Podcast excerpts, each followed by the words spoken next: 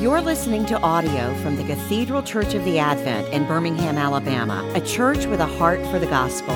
Find out more at adventbirmingham.org.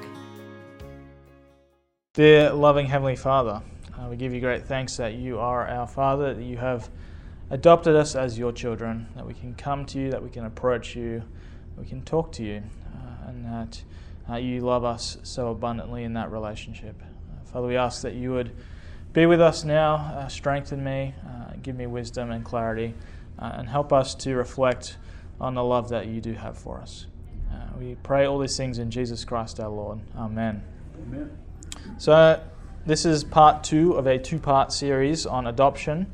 Uh, it's my favorite doctrine within, well, I don't know if that's true. I really enjoy uh, hermeneutics, which is the theology of interpretation. Um, but in terms of uh, a doctrine that really speaks to my heart, and I love thinking about doctrine of adoption, is uh, the one that gets me going.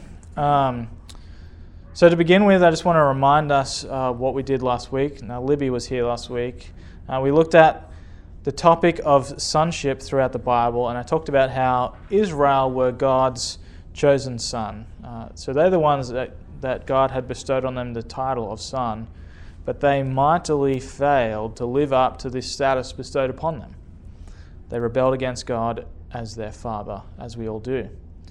Thankfully, though, Jesus, as God the Son, came and succeeded where Israel failed, uh, thus fulfilling all the promises that God made to Israel and showing us what it meant to be a real Son of God. Through our union with Christ by faith, we become in Christ. Wes just did a great sermon on that and we are adopted through Christ as sons of God.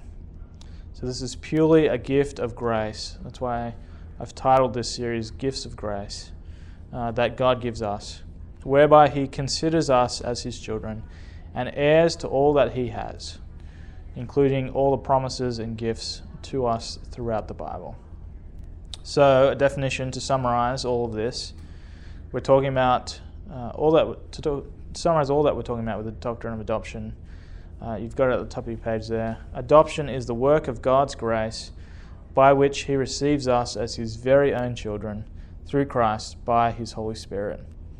Adoption is the act of God by which believers become members of God's family with all the privileges and obligations of family membership. Sons of God includes individuals of both sexes numbered among God's children. So when I say sons of God, which I hopefully we'll say a lot this morning. I don't mean just men, I'm talking about everyone, but it's a title that's given to us that allows us to be inheritors of the kingdom. Now, in reflection upon that definition, which I gave last week as well, I think I say it uh, comes with all the privileges and obligations of family membership, but I think I want to replace obligations with what the with what the Westminster Larger Catechism uses, which is liberties. So uh, we become members of God's family with all the privileges and liberties uh, of being in God of family membership. Um, that is the freedoms. So I use the word obligations because I wanted to think about holiness and becoming uh, a part of the family, but that is such a law based way of thinking about it. The grace that we give, that we get, is that we are able to become, we have the freedom to become a child of God and to, to be in His family. And that's a freedom, not an obligation. Um, so I want to change that definition a little bit. Uh, today, I want to begin by teasing out more fully what adoption is and what it is not. And then we'll look at why I think adoption is the best. Uh, so, number one, uh, or point A, how does adoption differ from justification, is what I'm going to get into now. First, I want us to think about the difference between these two doctrines, justification and adoption. We talk about justification a lot around here. Um, and I want to pause at this point and note that we're getting right into the weeds here. We're going to go, uh, it's going to be easy for us to forget the forest as we look at some of the trees right now. Um, but I'm going to do it anyway, lest we you know, forget what a tree looks like. But it's important to note that when we're talking about adoption, we're talking about something different from justification. So, justification and adoption are different, though they can't be completely separated, as both are gifts of God's grace applied to us by the Holy Spirit through our faith in Christ. But they are distinct acts. And I only want to separate them in order that we might fully, uh, more fully understand them and even more fully appreciate what God has done for us in Christ Jesus. So, how do these two things differ? Well, when we're talking about justification, we're specifically talking about our guilt before God and our need for forgiveness. When we are justified by faith through grace, we are counted as righteous before God. Justification is courtroom language. But adoption is relational language. Adoption happens after justification, not chronologically in time, but logically in application, which is something that's a bit difficult to understand. And it refers to when God establishes an intimate and personal relationship with us, making us his very own children. So, this quote that is on your page from J.I. Packer in his excellent work, Knowing God, says that adoption is the highest privilege of the gospel, higher even than justification which is the foundation of the gospel. And he writes Justification is a forensic idea conceived in terms of law and viewing God as judge. Adoption is a family idea conceived in terms of love and viewing God as father. Closeness, affection, generosity are at the heart of this relationship. To be right with God the judge is a great thing, as it is. But to be loved and cared for by God the Father is much greater. So we are really nitpicking here, and who doesn't love to some pick some nits? Uh, but these two really shouldn't be separated because guilty humans can't be adopted without first being justified. And then there isn't anyone who is justified that isn't adopted. So you're going to be, there's no way that you can't be justified or adopted. You have to be both justified and adopted. But I wanted to separate these, separate them out so we might gain greater understanding of the love that God has for us in Christ. Because Packer is absolutely right when he says to be right with God the judge is a great thing, but to be loved and cared for by God the Father is greater. He could, he could in his infinite power, just justify us. He could make us just just beings. But in his love, he justifies us and he brings us into his family uh, that we might be with him. So that's how adoption and justification differ. Secondly, I want to address something that has been bothering me a little bit. Um, often you'll hear people say that everyone is a child of God. Uh, now, reflecting on this, it, I will say that sometimes, but it depends on the context, as we're talking about the word mate. It depends on how you say it and where you say it and the words surrounding it. Um, but you often hear people say that everyone's a child of God or God loves all, all of us as his children, uh, something like that, something along those lines. And what they're trying to convey is the message that God treats every human being with love and full acceptance as our Father. Now, this is called the universal fatherhood of God. Uh, and one theologian writes A hallmark of liberalism has been the emphasis on the doctrine of the universal fatherhood of God. Now, it is true and right that the Bible does refer to God as Father of all of us by virtue of creation. So we, we see this in Acts 17 29, where Paul is preaching the Arab, I can't say that word, Areopagus, Areopagus, um, it's failing me. Being then God's offspring, he says, referring to all humankind. So, God did create all of us, and therefore we have a familial relationship with Him as Creator. Um, however, this understanding of God's fatherhood does not take sufficient account of the alienation caused by sin. In the Bible, adoption uh, and the blessing of sonship are viewed almost exclusively as benefits of redemption, so that only the saved are God's children. But we also see that in scriptures that but we also see in scriptures that the ungodly are called children of the devil. So, just to kind of summarize that and think about that, um, Not everyone is a child of God by virtue of adoption or by uh, familial relationship. We are all created by God, and so we have a some sort of relationship. No one is not, no one is uh, totally out of step with God. That doesn't make sense. There is no one who doesn't have a relationship with God. Just most of the time, our relationship, because of sin, is a bad relationship with God, and we need God to restore that relationship. Yeah, he went. He went out of his way. Right. Yeah. Right. Well, that's all I want to focus on in terms of teasing out some issues. Now I want to turn to what the privileges of adoption are. So, what are some of the advantages and privileges of being brought back into God's family? Well, firstly, we're given a new identity. So, we see this in 1 John 3 1. See what great love the Father has lavished on us that we should be called children of God, and that is what we are. Through our adoption, we are no longer called strangers or aliens or enemies of God, which is what we are through sin. We are now given a new identity and are called children of God, brothers and sisters of Jesus Christ. So, J.I. Packer, I was really vibing J.I. Packer when I was uh, writing this talk. J.I. Packer writes What is a Christian? The question can be answered in many ways, but the richest answer I know is that a Christian is one who has God as Father. So, if you are a Christian, you have God as your Father. You are given a new identity, you are His child.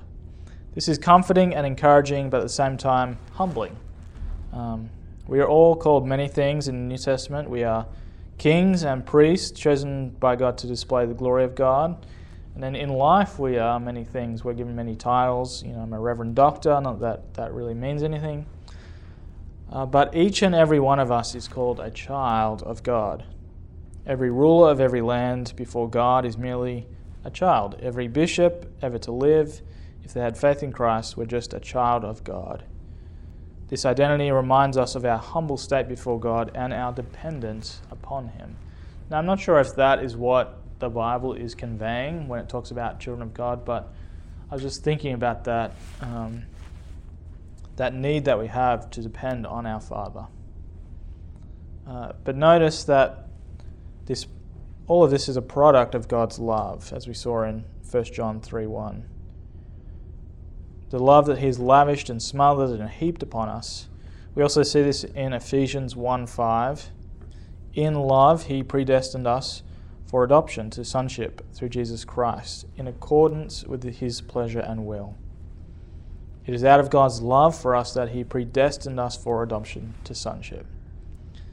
In this identity as God's children, we are assured of the Father's love for us. There is no doubt of His feelings towards us we can know for sure that He is completely and totally for us. He's on our side. He loves us. And His love for us is the same as a father's love for their own children. But even greater, isn't it? Because God is perfect. His love is perfect. And He loves us as His children. In this love, we have safety and security. He is our home, He is our family. We totally and utterly are accepted by God. We belong to Him and with Him. We have a place with Him. Uh, now, I've been watching, uh, my wife and I have been watching a TV show called All American, which is about high school football and all the drama that goes on in high school, which I'm sure you all remember.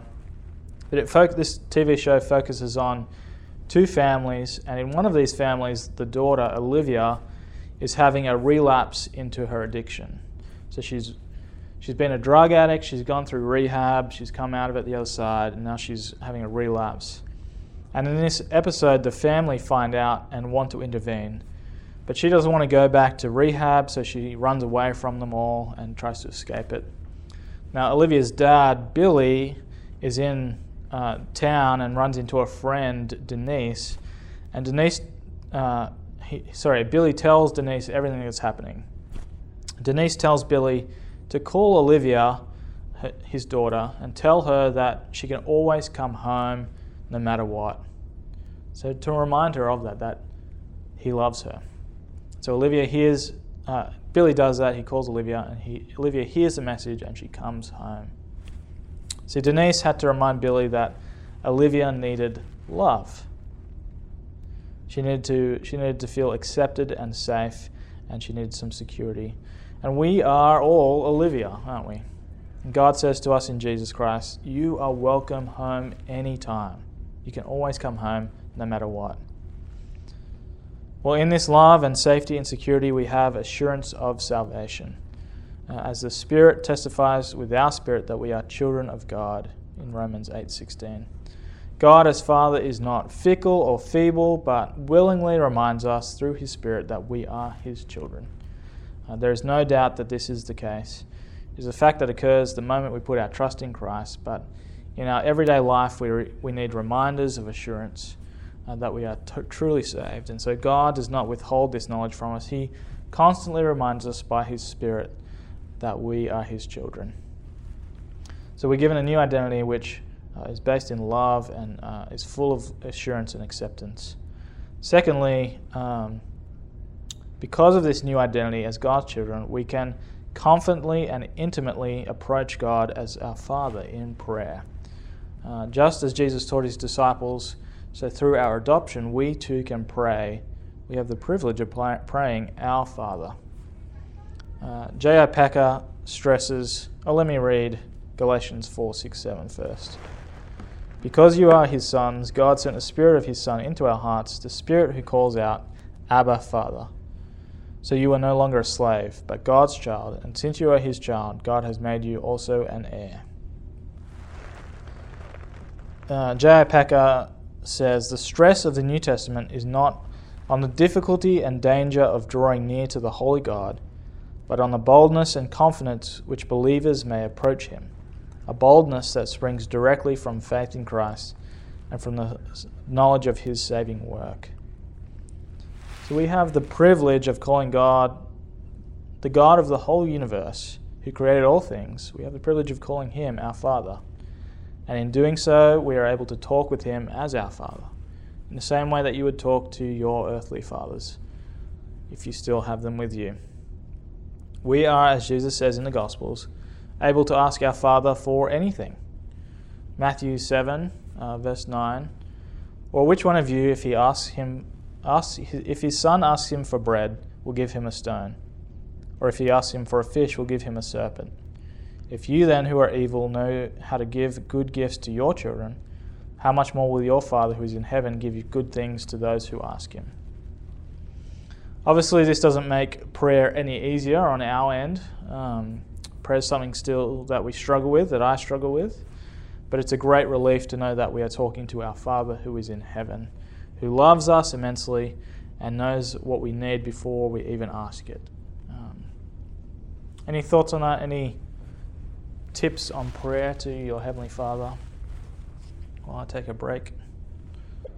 Yeah, no, that's an interesting thought. I mean, he always calls God his Father.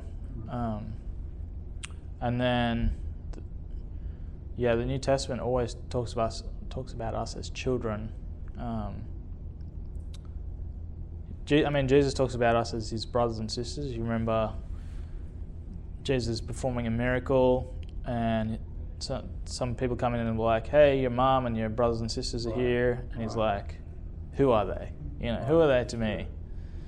The, it's only those who do the will of my Father who are my brothers and sisters. That would yeah. be the adopted crowd. Yeah, yeah. Well, thirdly, uh, we privilege of adoption is holiness. Through our adoption, we long uh, to imitate, to glorify, and to please our Father. Adoption is the foundation for our sanctification and holiness as we become more and more and more made into the family image. Now, this is not to usurp the fact that our sanctification, just like every aspect of our salvation and relationship with God, is purely through the grace of God by the power of the Holy Spirit. This happens by grace. Uh, as Paul says in Romans 8 29, For those whom he foreknew, he also predestined to be conformed to the image of his Son, in order that we might be the firstborn among many brothers. Um, on this passage, the great Australian theologian Leon Morris writes this is going to be a long uh, quote, so forgive me for this. It is God's plan that his people become like his Son. Not that they should muddle along in a modest respectability. We should be in no doubt as to the high standard that Paul sets for Christian people. We have been admitted to the heavenly family. We are brothers in that family, and we are called God, and we call God Father. We are accordingly to live as members of the family, and that means being made like an elder brother. This is all part of God's predestination. He predestined us not only to be released from an unpleasant predicament, but in order that we might become like His Son.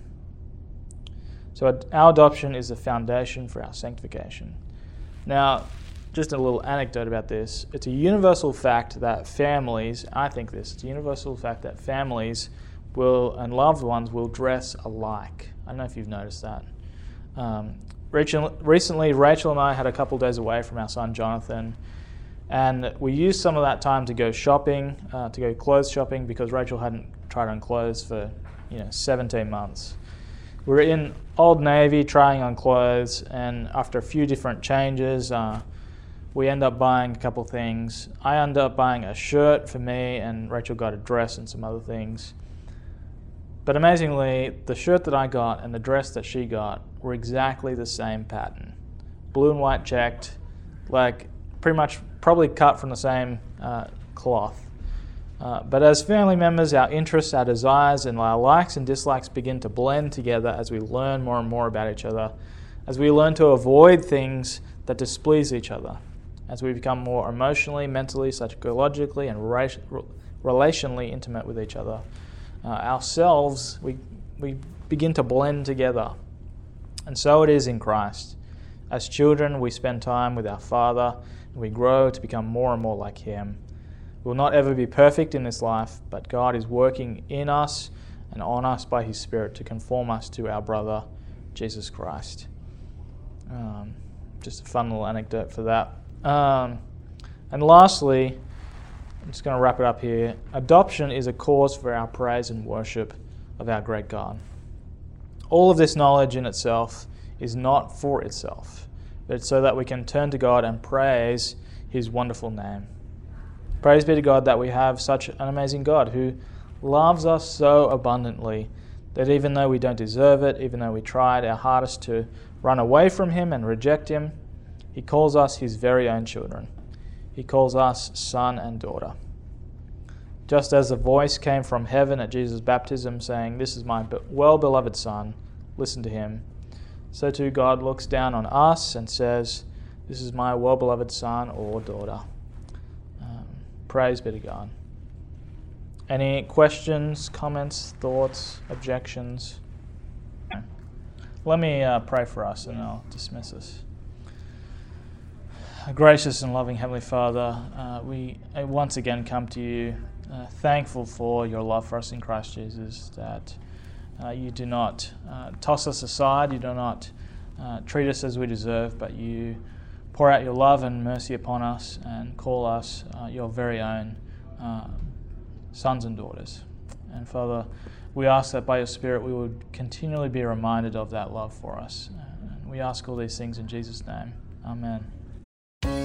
You've been listening to audio from the Cathedral Church of the Advent. If you live in Birmingham or find yourself visiting, we hope you'll join us for one of our Sunday services. Find out more at adventbirmingham.org.